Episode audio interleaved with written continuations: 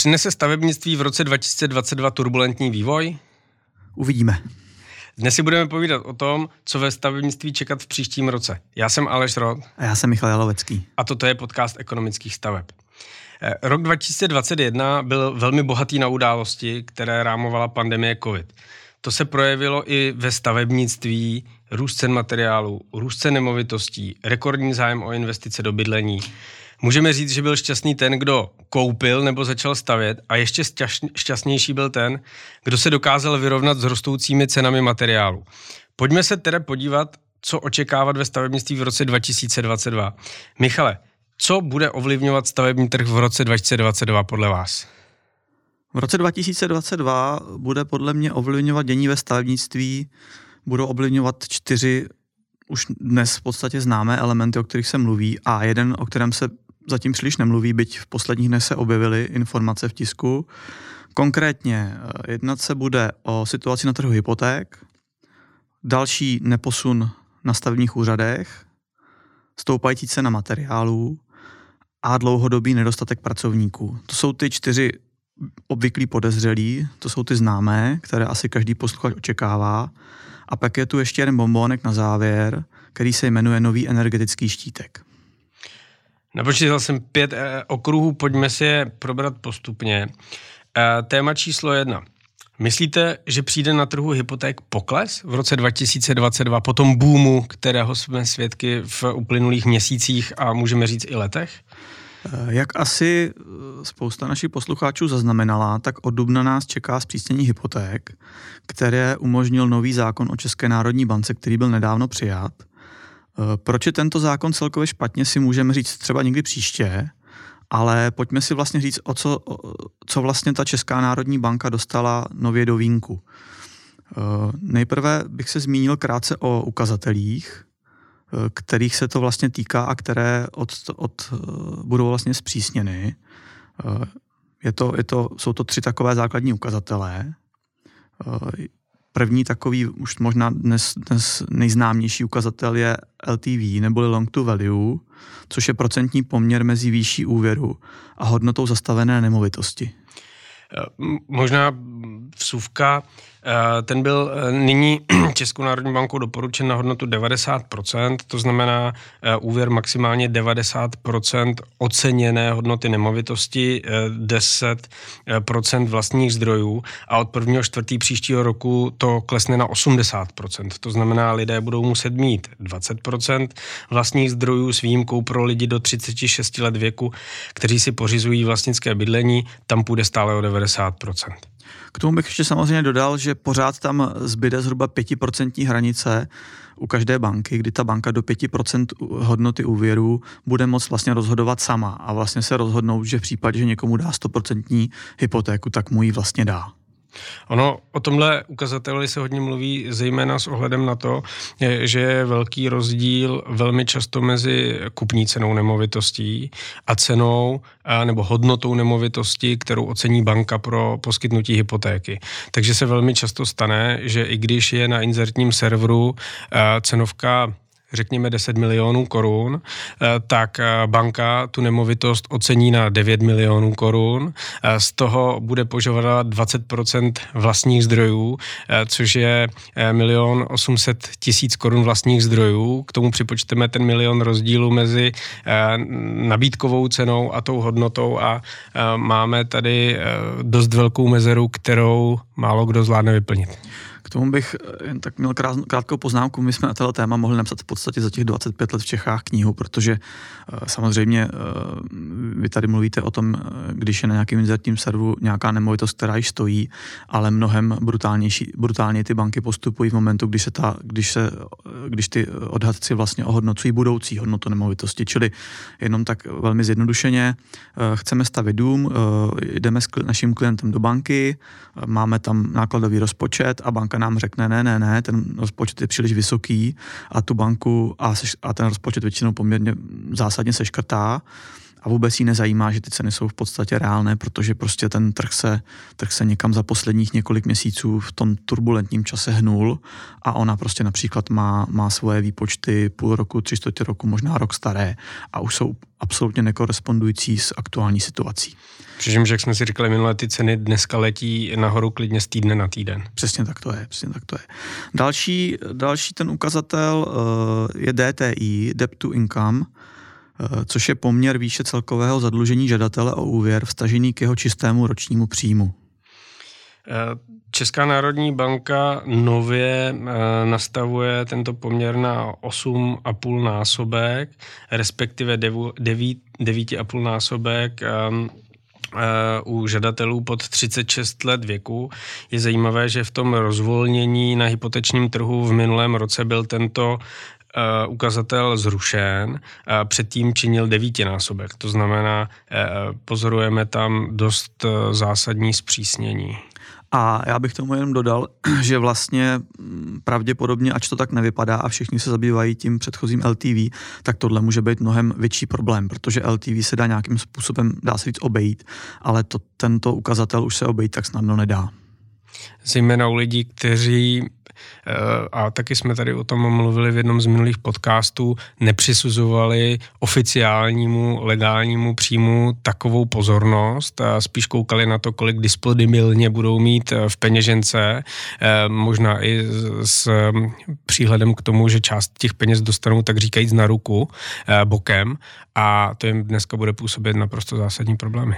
Já bych tady možná ani nezabíhal jako tímto negativním směrem, já bych prostě jenom řekl, že mladí lidé prostě nemají na začátku svojí kariéry tak vysoké mzdy a, a pro ty to bude, znova se budou rozvírat ty nůžky, kdo si to bydlení může pořídit a kdo ne, a to je podle mě špatně.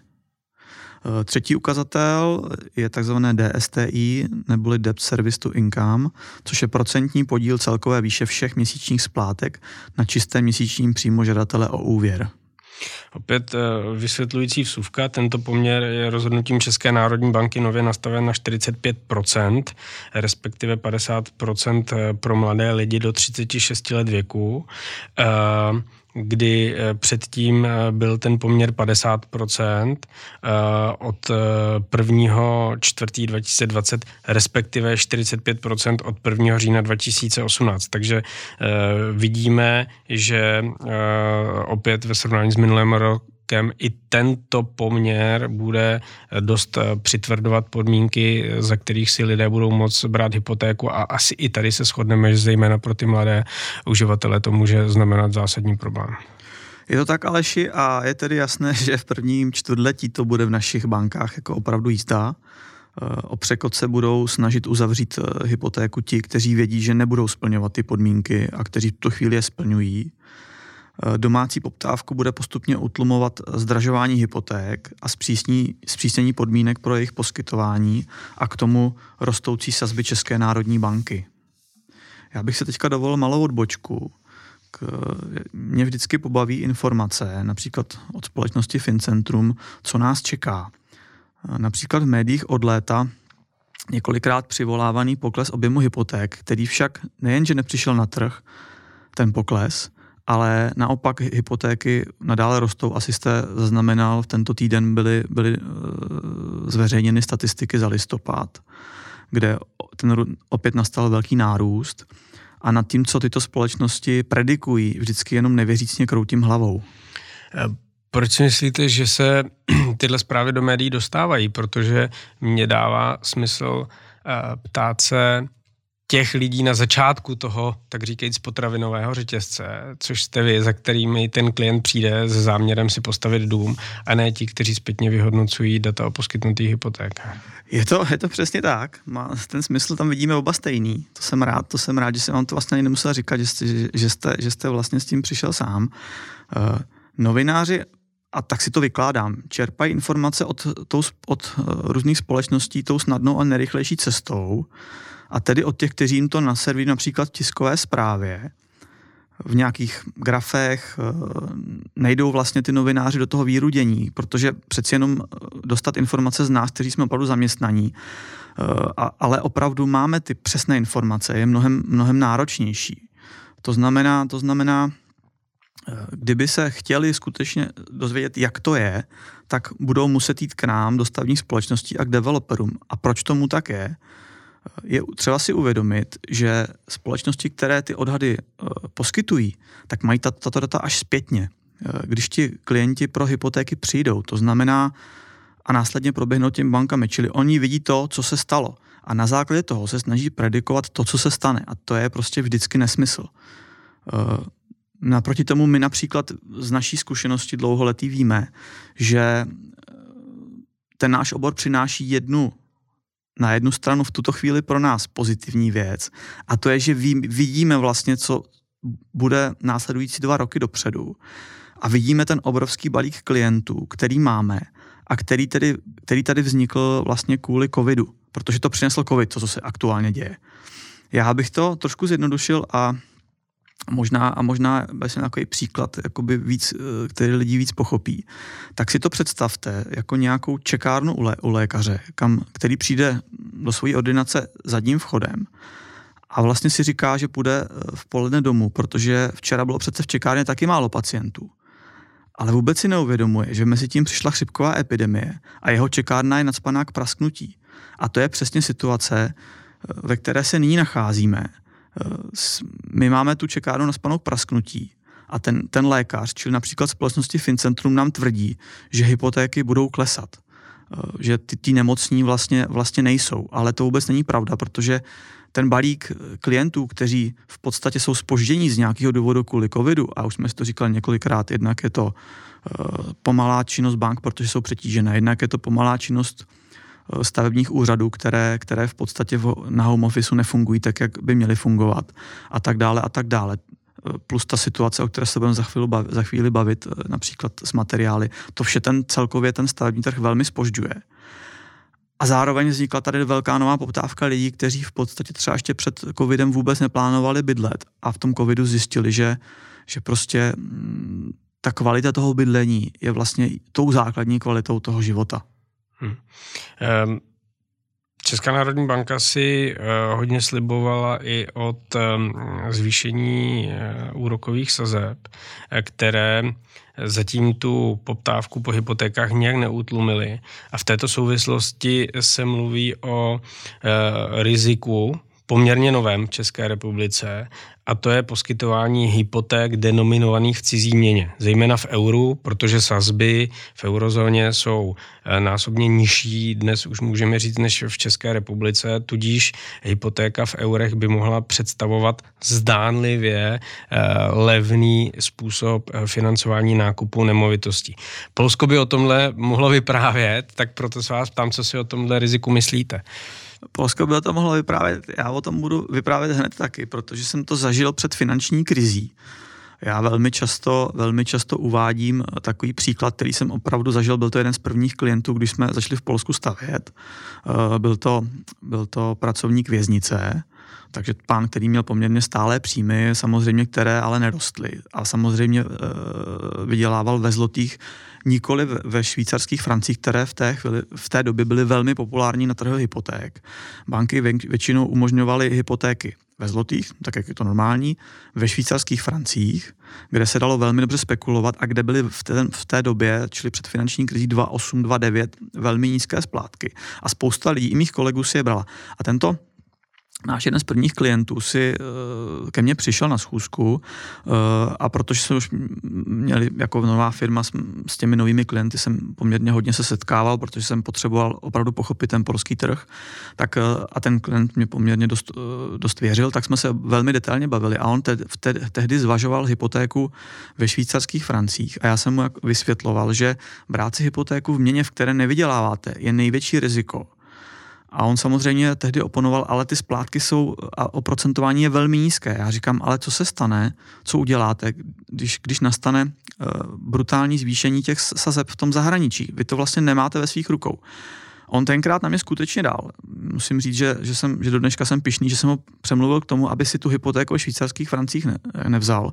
A samozřejmě i č- v Čechách se ví o tom, že když potom e, Švýcarská národní banka přestala hlídat kurz té měny a švýcarský frank šel velmi nahoru a do dneška, se, do dneška ty soudy v Polsku běží, tak nastal velký problém na, na hypotečním trhu v Polsku, kde opravdu spousta lidí po několika letech splácení nejenže jim hypotéka neklesla, ale ona jim velmi, velmi výrazně vzrostla. A navíc v Polsku neexistuje fixace. To znamená, vy když tam, tam vlastně lidé splácí tím způsobem, že mají každý měsíc tu splátku jinou. Ona, ona se fakt hýbe podle těch sazeb. To znamená, zatímco u nás si fixujete na pět let a platíte každý měsíc stejnou částku, tak v Polsku vám ta hypoteční splátka prostě plave. A tyto lidé ze dne na den najednou museli splácet například o třicet až čtyřicet procent větší hypoteční splátky a neměli na to peníze.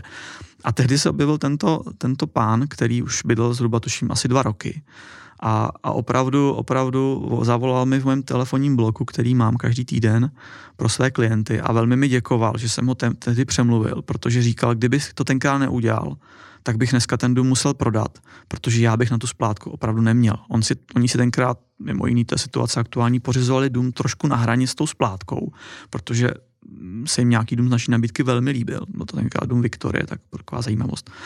Dokud dneska si to pamatuju. A opravdu ten klient v podstatě, nechci říkat, že mi plakal do telefonu, ale bylo na něm znát, že je velmi pohnutý, jak si uvědomil, že v tom našem rozhovoru jsem mu zachránil to, že, to, že v tom domu vlastně bude moct bydlet až pravděpodobně do konce svého života.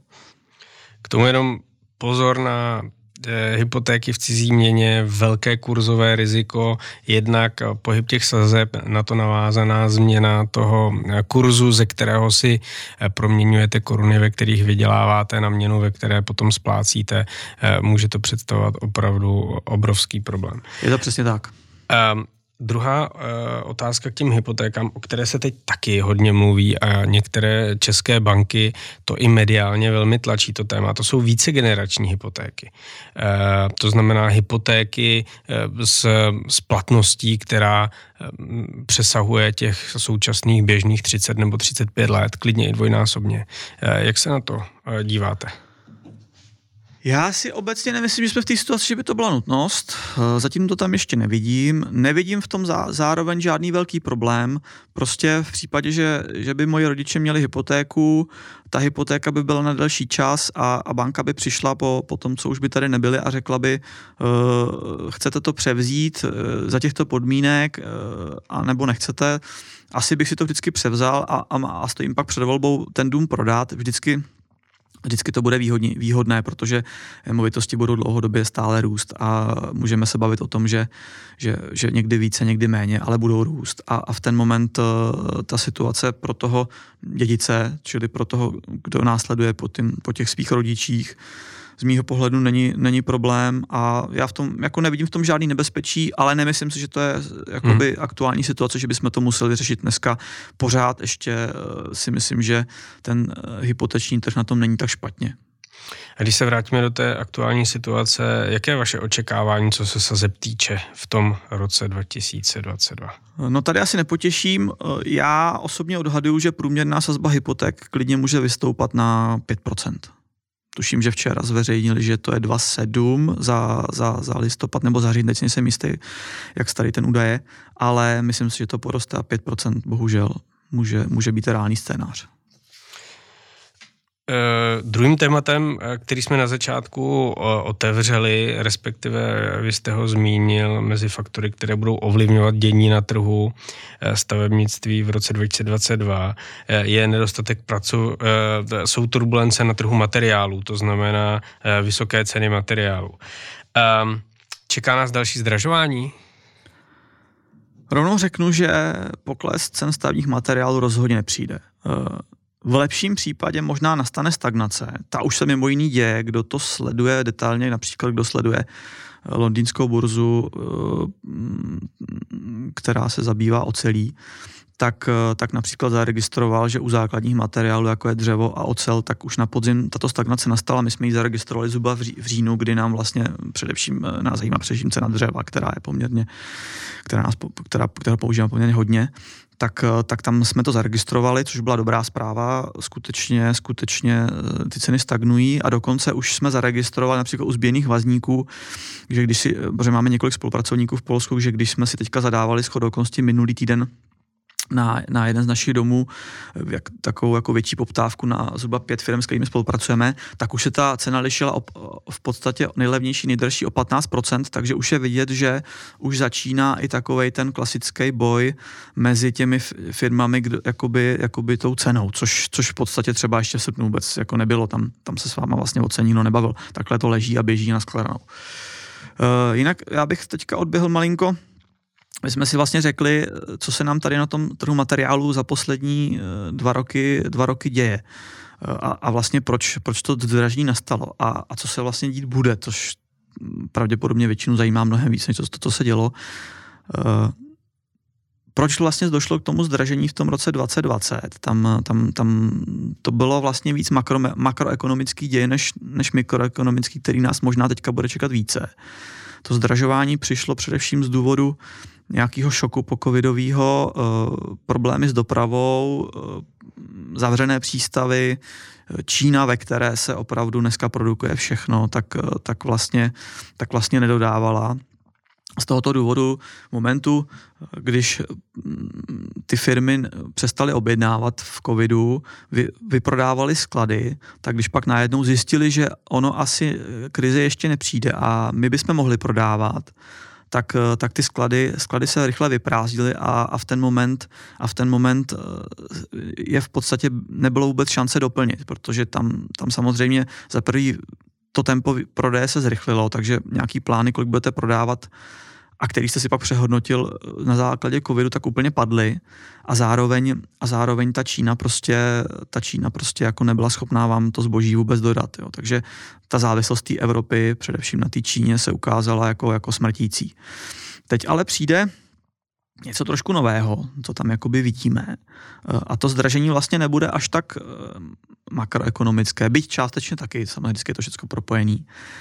A to zdražení, který my tam vidíme, bude především z důvodu brutálních cen energií. Jak asi, jak asi možná někteří vědí, například výroba betonu, výroba itongu a podobně je velmi energeticky náročná. Výroba cely taky energeticky náročná. A ty ceny vlastně těch základních vstupů jsou dneska opravdu velmi vysoko. A k tomu, a k tomu se přidává brutálně rostoucí cena v podstatě logistiky. Asi jste zaregistrovali všichni, co se dělo ve Velké Británii. V podstatě my jsme si nedávno, nedávno, nedávno nám měli přivízt, vždycky si objednáme zhruba plný kamion tepelných čerpadel, který nám jedou z centrálního skladu do Polska, do našeho skladu. No a já jsem v podstatě, v podstatě to objednal a kolegové v Čechách v naší firmě mě v podstatě každý tři dny volali, ještě, ještě nemáme dopravu, ještě nemáme dopravu. A nakonec z běžný dopravy prostě na nějakých pět set kilometrů z našeho centrálního skladu, do našeho hlavního skladu v Polsku, tak, tak ten kamion místo běžných třech dní od objednání, tak to trvalo téměř měsíc, protože v podstatě jsme nebyli schopni sehnat, sehnat dopravu. Všechno bylo vytížené v tom, zhruba myslím, to bylo na začátku října. A tepelná čerpadla na místo, místo třetího října dojela v podstatě na konci října a už jsem se opravdu jeden moment bál, že nebudeme mít klientům jakoby co, co montovat. Takže logistika, všichni víme, cena ropy, v tuto chvíli cena ropy začala stagnovat, mírně klesat, ale, ale logistika není jenom toto. Mnohem větší problém je nedostatek řidičů, kteří prostě chybí a chybí jich opravdu hodně. Takže to jsou takové dva základní jevy, které se tam promítnou do toho zdražování a které budou velmi ovlivňovat v roce dva tisíce dvacet dva ceny materiálů. No, s těmi tepelnými čerpadly je to zajímavé. Mě servisák, který u mě byl před zimou na kontrolním servisu tepelného čerpadla, potvrzoval, že ten, kdo si neobjednal tepelné čerpadlo v létě de facto, tak ho dostane tak možná nejdřív v březnu. Uh, což uh, koresponduje s tím, co mohu, jste říkal. Mohu to Aleši potvrdit. My jsme shodou okolností jsem, shodou okolností jsem tento týden dělal objednávku na první kvartál. Uh, normálně běžně tu objednávku stačí, když děláme čtrnáct dní, tři týdny před dodáním. A teď mě vlastně firma, která, která nám jako je náš hlavní výhradní dodavatel, tak mě vlastně už uháněla čtrnáct dní s tím, že jestli chci alespoň v únoru mít tepelná čerpadla a bude je potřebovat, tak bych určitě měl velmi rychle tu objednávku složit, protože pokud ji nesložíme, tak prostě mít ta čerpadla v únoru nebudu. Takže jsem ji samozřejmě složil, protože náš systém mi ukázal, kolik jich potřebuju a věděl jsem, že bych vlastně nebyl schopný zakončit hmm. ty, ty stavby. Já bych ještě možná konkrétně, ono to klienty asi bude zajímat, co vlastně můžeme, můžeme co se týče toho zdražování konkrétně čekat. Nebudu zabíhat do hlubokého detailu, ale vybral jsem, vybral jsem z aktuálních ceníků, které budou od prvního ledna a které už my samozřejmě máme k dispozici, aby se mohli plánovat, tak jsem vybral několik tady takových základních položek, například Poroterm a i Tong, čili zdivo, z kterého my prakticky nejvíc stavíme naše rodinné domy, tak půjde nahoru o osm až deset procent. Sádrokartony zhruba čtrnáct procent, svody a okapy, tady myslím především, především oblíbené, oblíbené pozinky, tak až třicet sedm procent. A například vnitřní dveře od našeho výhradního dodavatele Sapeli půjdou nahoru o čtyřicet tři procent. Co si ale spousta lidí vlastně jakoby neuvědomuje, a hlavně těch, kteří v tuto chvíli staví, tak, tak problémem nebude jenom to, že ty materiály budou dražší, ale mnohem větší problém bude to, že budou nedostupné.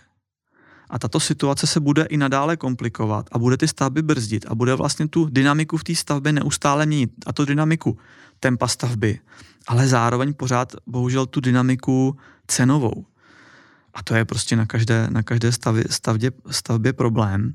Takže jak jste vy tady vlastně z vlastní, vlastní praxe nebo z vlastního života přidal, přidal ten, ten, ten příklad s těmi tepelnými čerpadly, tak například tepelné čerpadlo, které je takovým většinou finálem té stavby, tak doporučuji klientům opravdu v příštím roce objednávat s velkým předstihem, protože my jsme to zažili letos. Spousta klientů vlastně se chce stěhovat na svátky. Teď, teď je vlastně období montáže tepelných čerpadel. A, a můžu říct teda, že to, že jsme měli na skladě tepelná čerpadla a my si udržujeme poměrně nějakou velkou zásobu, tak jako bylo velkým plusem, protože jsme skutečně všechny, všechna ty tepelná čerpadla plánovaná uh, namontovali. A můžu říct teda, že shodou okolností, shodou okolností včera nám vlastně odjeli poslední dvě tepelná čerpadla, která máme do Vánoc namontovat a zbyl nám tam jeden kus v tuhle chvíli. Naštěstí teda já už mám na našem centrálním skladě objednávku lednovou nebo dodávku lednovou, takže vím, že čerpadla na leden mám, takže můžu naše klienty uklidnit, ale opravdu máme ten náš sklad nebývale vyčištěný. No a jaké nějaké vaše očekávání tedy, co se týče zdražování cen materiálu na příští rok? No, zase nepotěším, bohužel. Já myslím, že nepotěšíme dneska asi v žádném z těch bodů. Tempo těch, toho zdražování materiálu v průměru na ten rodinný dům já odhaduji někde mezi šest až osm procenty. A musím říct, že v tomto jsem já asi velmi optimistický, protože vím, že moji kolegové někteří tvrdí, že jsem jako opravdu velmi dole. Mm-hmm. Takže to bude možná ještě horší. Já, já doufám, že těch šest až osm, no. No, bohužel další bod, který plánujeme rozebrat, a to je téma ruce do práce, budou stále chybět, které jste zmínil, tak ten, ty náklady asi nezlevní.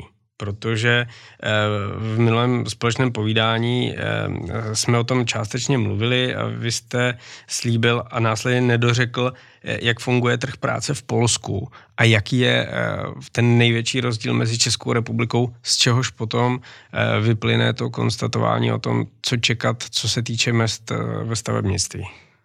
Máte ale s tím, s tím jiným povědáním pravdu. Já jsem si to pak taky uvědomil, dokonce mi to několik známých připomnělo, už asi bohužel stárnu, takže začínám zapomínat. My jsme v roce dva tisíce deset, nebo já jsem v roce dva tisíce deset v Polsku zažil následující situaci, kdy vlastně naše jedna výrobní skupina, která pro nás stavěla, nelegálně zaměstnávala Ukrajince a v té době to vla, jako vlastně byl velký problém, téměř to nešlo legálně prostě Ukrajince zaměstnávat. A nastala nám tam taková situace, že vzhledem tomu, že ta skupina byla nová, tak v nějaký moment, v nějaký moment přestala komunikovat a my jsme, my jsme, my jsme šli klasicky na, na internet a chtěli jsme si tu firmu prověřit, jestli není nějaký registrech a podobně.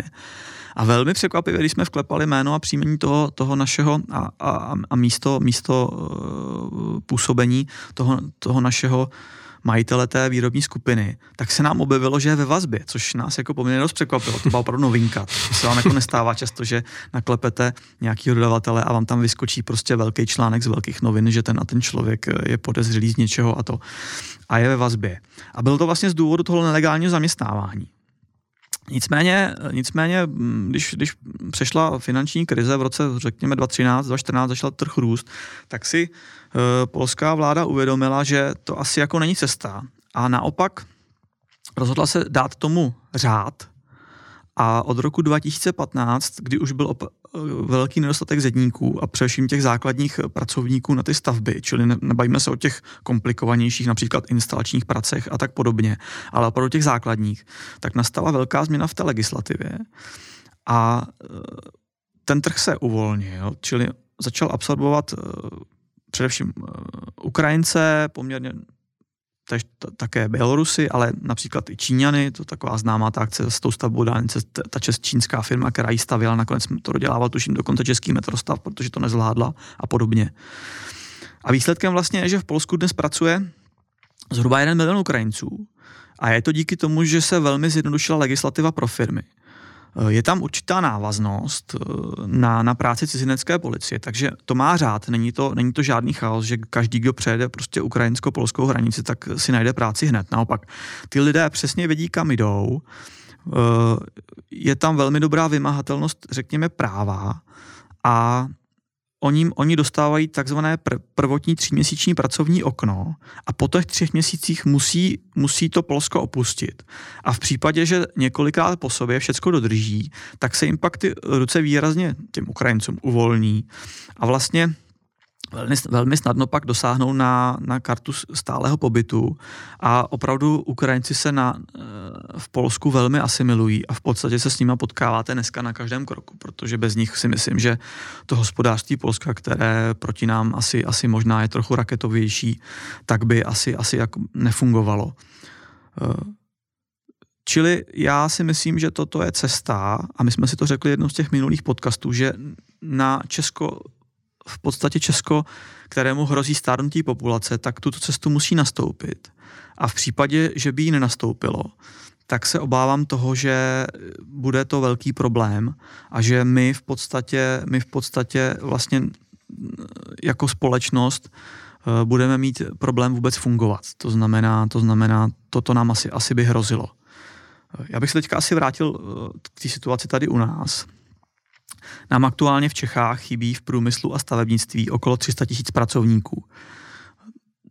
Zaregistroval jsem někde teďka v novinách, že vlastně Bulhaři a Romuni už přestávají mít chuť pracovat u nás, protože už mají uh, ve, své, ve svých zemích uh, mnohem lepší, uh, jakby mnohem lépe placené nabídky k, k práci a samozřejmě asi tady i vnímali takovou tu, uh, tu roli, že jsou jakoby na tom, na, tom, na tom žebříčku o něco níže a to samozřejmě většinou jakoby nikomu nikomu nevyhovuje, každý chceme být doceňován jako člověk, takže, takže věřím tomu, že, nebo bojím se toho, že ti to už u nás asi chtít pracovat nebudou. A to samozřejmě a, a situace v legislativě a funkce odborů a tak dále nám přináší v tuto chvíli problém, kdy se rozvírají nůžky platů mezi kvalif- nebo přivírají nůžky mezi platů mezi kvalifikovanou a nekvalifikovanou pracovní silou. A v podstatě začíná se smazávat rozdíl mezi, mezi lékařem, učitelem a, a například ženou, ženou v Lidlu za pokladnou. A to mě úplně nedává, nedává logiku. Takže kromě toho, že nám na příští rok bude hrozit nebo bude se ve vzduchu situace ohledně ukrajinsko-ruského konfliktu, kdy v případě, že by nastala mobilizace, tak velmi pravděpodobně spousta Ukrajinců bude povolána a zatímco ještě dneska tady pracují například na stavbách, tak se může stát, že například po novém roce už na těch stavbách pracovat nebudou, protože budou někde, někde na, na ukrajinsko-ruské hranici bojovat. Tak to by byl velký problém. Takže to je takový něco, co visí ve vzduchu a co nemůžeme ovlivnit. No a hlavně tady máme pořád covid. Covid nezmizel. Covid tady s náma asi bude, už tady s náma bude brzo dva roky a v podstatě všichni asi pozorujeme uh, takovéto otupění a momentální situaci, že ho spousta lidí vlastně vůbec nebere v úvahu, jako už kdyby tady ten covid nebyl. Já to zažívám s klienty, v podstatě oni si neuvědomují, že ta realita toho covidu tady je neustále s námi a že pořád jsme s ní všichni ovlivňovaní. A my to vlastně zažíváme na stavbách, bohužel, kdy se nastane situace, že jakmile si objeví prostě v partě zedníků jeden pozitivní, tak nám to pak vyřadí tu, tu pracovní partu vlastně na, celý, na celých většinou čtrnáct dní. A, a to je velký problém, protože já nemám jako stavební firma v záloze partu B, která naskočí jako náhradníci, protože parta A, parta A je, v, je v covidu, je v, je v karanténě. A my když, tím, my, když vlastně s, tím, s těmi klienty o tom hovoříme, tak se nám vlastně stává, že oni nám vlastně začnou vysvětlovat, že to vlastně vůbec není pravda, že lžeme, že ty lidi vůbec nemáme například. A vůbec nechápou, že ty lidi tam přece ještě předevčírem pracovali. A to, že tam dneska nejsou, tak nemusí být z toho důvodu, že jsme poslali někam jinam, ale prostě z toho důvodu, že hold P C R test je neúprosný a legislativa v tomto ohledu taky. A já nemám možnost v ten moment uh, žádným způsobem ty lidi na té stavbě nechat a musím, musím ať chce nebo nechci, uh, je, je vlastně poslat do karantény. Takže covid tady stále je. Uh, uh, to, že na tom trhu je nedostatek, uh, nedostatek pracovních rukou, jsme si řekli, uh, bude i, ten nedostatek bude i nadále. My to například, uh, nebo náš stavební ředitel to vlastně Má, má shánění nových stavebních skupin na, na, denním, na denním programu. Dříve se zabýval i dalšími jinými činnostmi důležitými pro chod jakoby té stavební větve té naší firmy a vlastně dneska, dneska v podstatě se to zúžilo a je to jenom o tom neustálém setkávání se s novými výrobními skupinami, domlouvání té spolupráce, hledáním těch nových výrobních skupin. A přestože, a přestože tomu dává opravdu hodně, tak bohužel musím říct, že, že, ta, že to je v podstatě dneska nadlidský výkon. Každá výrobní skupina, kterou, o kterou rozšíříme ten, ty naše řady, tak to je, to je prostě jako velká výhra. Ale bohužel se nám třeba v, příš, v minulém roce stávalo, že nám, že nám prostě jela stavební skupina z Olomouce stavět do Liberce, což vůbec nedává jakoby logiku. Vy vždycky chcete, aby ta výrobní skupina se pohybovala v nějakém rozumném perimetru od, od toho svého bydliště. Ale prostě ta situace byla taková, že jsme mu řekli, holt kluci, musíte tam jet, protože my prostě v tom Liberci to nestíháme a máme tam toho příliš mnoho, tak nedá se nic dělat. Tady vám něco přidáme, ale musíte tam jet a, a stavět. Takže covid tady s náma pořád je, bude tady určitě ještě v roce dva tisíce dvacet dva a bude nám určitě komplikovat postup práce a je potřeba ho mít zahrnutou v těch očekáváních, Aleši. No, um, to mě napadá, uh, nedávno jsem četl poměrně hezký článek o projektu Prvok od Buřinky a automatizované stavění, uh, to je zatím asi hudbou budoucnosti, že jo, i když by to hodně pomohlo. Já se přiznám, že tohle jako sleduju. Já jsem shodou okolností napsal nějaký na to, na to podcast nebo fejeton nedávno, asi rok zpátky. Jsem na to sám zvědavej, ale mimo jiný pro, jakoby problémem tohoto způsobu stavění mimo jiný je i to, že vlastně vy potřebujete, nebo, ta, nebo ten, je několik možností, takhle to, to by začal, jak ta automatizace, automatizace může probíhat. Taková ta nejznámější, ten tři dé tisk tím nanášeným betonem je zároveň energeticky velmi náročný, takže, takže to samozřejmě, to, to se spojí s tím, co jsme si řekli, že ty energie jdou nahoru a ještě nějakou dobu půjdou nahoru. Takže tam bych viděl ten jako problém číslo jedna. Problém číslo dva, který mě vlastně, když jsem nedávno četl nějaký článek na toto téma, možná ten samý, co vy, tak mě, ty mě vlastně napad bylo, že jsme, jsme vlastně měli třeba v říjnu velký nedostatek betonu. V říjnu prostě nebyl beton a my jsme, my jsme, my jsme prostě v ten moment, v ten moment velmi bojovali, velmi bojovali s tím, aby jsme na ty základní Prá, jakoby práce, kde ten beton potřebujeme a který ničím nenahradíte, tak bychom ho sehnali. Byli pořadníky na beton, což jsem taky nezažil nikdy předtím. A opravdu, když jste například měl před zalitím věnec na stavbě, prostě, tak jste velmi často nevěděli, jestli ho zalijete tento týden, ten další, anebo až za čtrnáct dní. Takže představa, že bude dostatek betonu na to, aby jsme, aby jsme změnili technologii na to, že budeme domy tisknout z betonu, mně v tuhle chvíli přijde jako nereálná. Už jenom z toho důvodu, že beton prostě není. No a ať i ten okruh číslo tři zakončíme tou predikcí. Jaké je vaše očekávání, co se týče mzdových nákladů ve stavebnictví? No, růst bude, tam si myslím, že bohužel není co řešit a hlavně máme tady některé práce, které v roce dva tisíce dvacet jedna třeba tolik nerostly a ty v tuto chvíli porostou.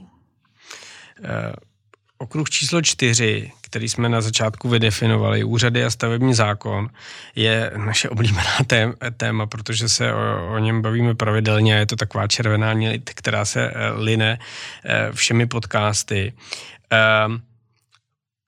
Je možné očekávat v roce dva tisíce dvacet dva posun k lepšímu? Shodou okolností pan Nouza, který vlastně zastupuje nás jako stavebníky před, před úřady, vládou a podobně a jedná vlastně za nás, za stavebníky, tak tento týden tuším, no možná minulý týden s ním byl rozhovor, kde vlastně on se dotknul toho, že, že ta byrokracie s tou výstavbou, která je, tak vlastně nadále bude, bude bohužel pokračovat, protože skutečně ten nový stavební zákon, který měl začít fungovat, bude pravděpodobně odsunut velmi, velmi brzo, takže se vlastně na, na tom vlastně nic nového nestane a tím pádem, pokud nedo, nenastane nějaký posun v tom procesu byrokratickým, tak se vůbec nedá očekávat, že by že by, něco, že by se něco změnilo. Takže zlepšení neočekávám. Mimo, mimo aktuálních problémů, které jsem teďka zmínil s tím stavebním zákonem, tak bohužel, bohužel tam je i ten vliv těch jednotlivých úředníků, kteří bohužel si vlastně spojili covid s tím, že A, a přechod na, na home office, že, že vlastně je to v podstatě taková placená dovolená, mám takový pocit. Nedávno, nedávno jsem zaregistroval a možná ty zaregistroval taky tu příhodu, já tuším, že to bylo v Brandýse, kde paní ze stavebního úřadu, kde pán vlastně chtěl, čekal na stavební povolení a neustále se jako dotazoval a otravoval je každý týden, jako kdy už ho tedy dostane, že by chtěl začít stavit, protože jak jsme si před chvilkou řekli, ceny materiálu, ceny práce jdou nahoru a on neustále čekal a když to trvalo několik měsíců, tak už opravdu byl velmi nepříjemný a dozvěděl se, že ta paní je na home office z toho stavebního úřadu, která by mu měla vydat to stavební povolení.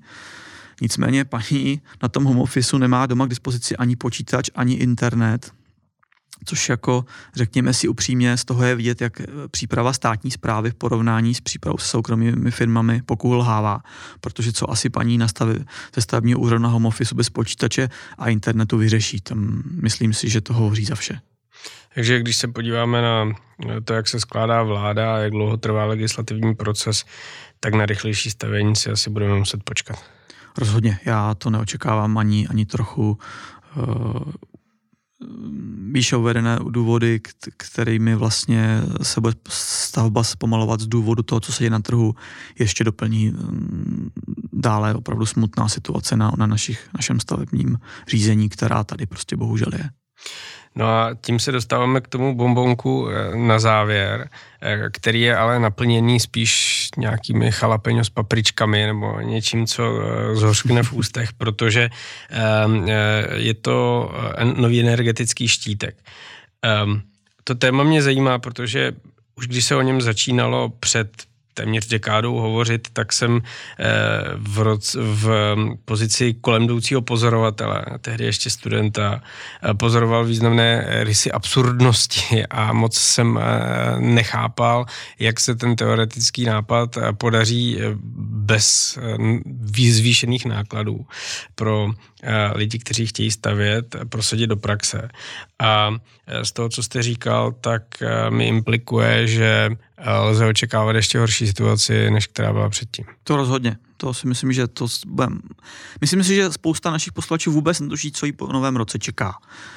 Já bych se odbočkou vrátil k Polsku, protože tam jsme si s energetickým štítkem taky chvilku užili. Energetický štítek v Polsku přišel tuším v roce dva tisíce devět dva tisíce deset, jestli to pamatuju dobře. Všichni praktanti naši z toho byli nadšení, chodili na školení, aby to uměli spočítat. Všichni nám okamžitě řekli, kolik to bude stát. Bylo to na, po- na začátku opravdu velmi drahá záležitost. Samozřejmě logicky tam zafungovala trh, čili v momentu, momentu, když to pak už mělo víc projektantů, tak ta cena výrazně klesla toho stavebního štítku, čili řekněme toho výpočtu a toho certifikátu, který jste obdržel. No a v podstatě, jak to tak většinou bývá, po třech zhruba letech se zjistilo, že energetický štítek jako není nic, co je nutné u menších domů, a především krize v roce dva tisíce třináct toho, to v podstatě vyřešila za nás. A vlastně od roku dva tisíce čtrnáct je tento štítek povinný pouze u velkých developerských projektů. Takže my ho dneska už nemusíme ke stavebnímu povolení dokládat, což je teda opravdu velký plus. Jednak jsme ušetřili klientům peníze. To je samozřejmě číslo jedna. A, a jednak, jednak pořád v Polsku, anebo pořád se rozevírají vlastně nůžky mezi Polskem a Čechami v tom, co jakoby po vás ta legislativa vymáhá v Čechách a co v Polsku.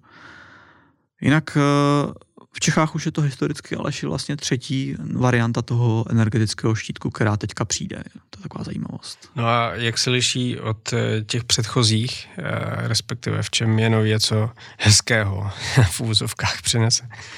Hezkého nevím. Slovo hezké bych s tím asi nespojoval.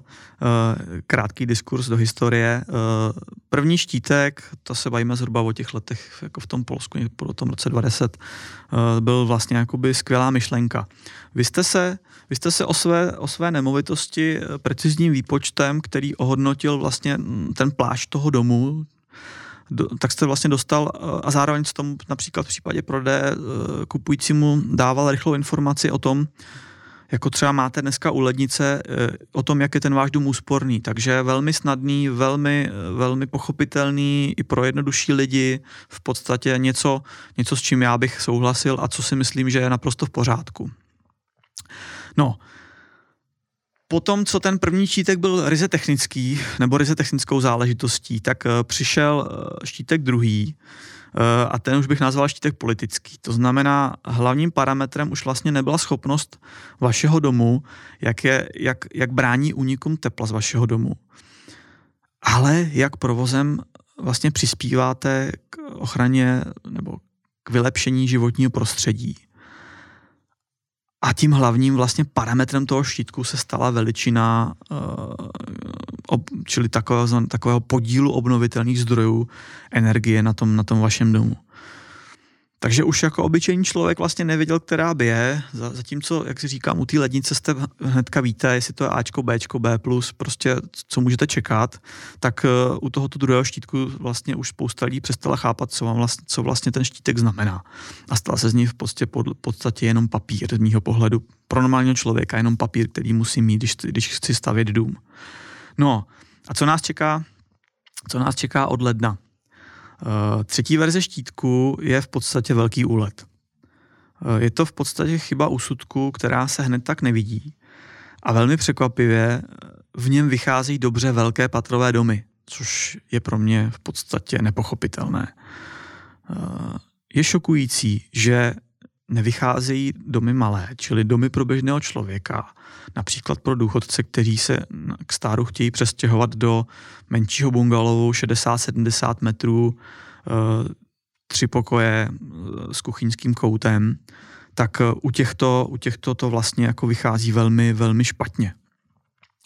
A co je špatně na, na tom celém, je to, že to vychází i velmi špatně v momentu, když ten dům přehnaně v podstatě, až tedy můžeme říct špičkově, zateplíte. Přitom těchto domů se dneska staví nejvíce. Já jsem to vlastně říkal minulém před minulým podcastu. I v Polsku, kde jsme na začátku stavili poměrně velké domy, tak už my dneska stavíme devadesát procent domů do sto metrů čtverečních užitné plochy. Takže o tyto domy je největší zájem. A vlastně to nutí ty stavebníky, ty, ty naše klienty, abychom osazovali tyto domy technologiemi, které v podstatě vlastně ani nepotřebují nebo nechtějí. Čili musí se používat tepelná čerpadla tam, kde třeba je plyn. To znamená, máte plynnou přípojku a osazujete tepelné čerpadlo, abyste, abyste prošel. Fotovoltaika, rekuperace a podobně. Čili nějaké prvky, které například u malého domu vůbec nedávají smysl, jsou poměrně drahé a vytahují vám peníze z peněženky, které byste třeba už si v ten, tak jak říkám, například u starších lidí radši schoval na ten důchod. Takže vlastně je tam ta implikace do budoucna, že, že několik set tisíc, který bych si já mohl investovat, abych, abych, abych se za dvacet let měl důchodu dobře, tak vlastně já teď musím naspat do nějaký technologie, který vlastně de facto vůbec bych jako nechtěl a nepotřebuju. Navíc ze zkušeností mého kamaráda, který staví nedaleko jednoho okresního města, je velký problém sehnat firmu, která to umí, ty technologie implementovat, protože ty místní firmy jsou zvyklí stavět klasický zděný baráky, jednoduššího stavebního postupu, a on velmi dlouho scháněl firmu, která vůbec byla ochotná do toho jít a de facto se to naučit na tom baráku, přičemž to byla jenom jedna část mozaiky, druhá část byla cena, která byla, tuším, jestli si dobře pamatuju, zhruba trojnásobná od toho, jak mu to opoložkoval architekt. To je přesně ono, to je přesně ono, to je přesně to, o čem mluvím, čili stovky tisíc v podstatě, výdaj stovky tisíc úplně nesmyslný. Já mám trošku pocit, že, že stát si vlastně plní svůj úkol, který má vůči Evropské unii, jako co se týká obnovitelných zdrojů, na úkor svých občanů, kteří prostě potřebují bydlet a tak to budou muset zaplatit. Ale vlastně je ten zá, zároveň ten stát do budoucna ožebračuje, nebo minimálně, minimálně jim komplikuje velmi důstojný důchod v pozici v podstatě, kdy, kdy, kdy jim neklesne životní úroveň. Je to možná o tom se k tomu ještě někdy do budoucna vrátit. Myslím si, že, myslím si, že ten nový energetický štítek by bylo dobré rozebrat možná detailněji, možná se k tomu vrátíme v některém z příštích podcastů. Já už jsem si k tomu udělal poznámku, protože k tomuhle se určitě musíme vrátit. No, očekávání plynoucí z pátého kruhu, to znamená energetického štítku, také nejsou pozitivní. No, co bychom si k tomu řekli? Logicky z toho vyniká jediné, ten nový tepelný štítek je dalším krokem, který zdraží novostavby v příštím roce a u nových stavebních povolení, které budou vydána, jakoby, řekněme, od, v novém roce, tak, tak především to dostihne ty stavebníky v druhé polovině příštího roku.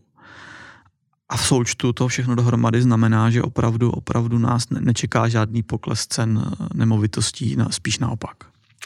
Pojďme si to zrekapitulovat. Můžeme říci, že rok dva tisíce dvacet dva bude opět velmi bouřlivý. Nejdříve jsme si řekli, že se sníží dostupnost hypoték těmi novými pravidly, které začnou platit v dubnu roku dva tisíce dvacet dva. Češi si u některých z nich asi najdou cestu, jak regule obejít, protože v tom jsme nejlepší na světě, ale bude to drahé, způsobí to problémy jak stavebním firmám, tak lidem, kteří chtějí bydlet.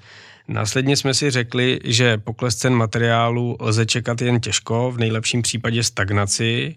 S tím je určitě třeba počítat při rozpočtování, což je důležitá rada pro naše posluchače. Nepodceňte to, abyste ve třech čtvrtinách výstavby domu nebyli překvapeni z toho, že už vám peníze nezbývají.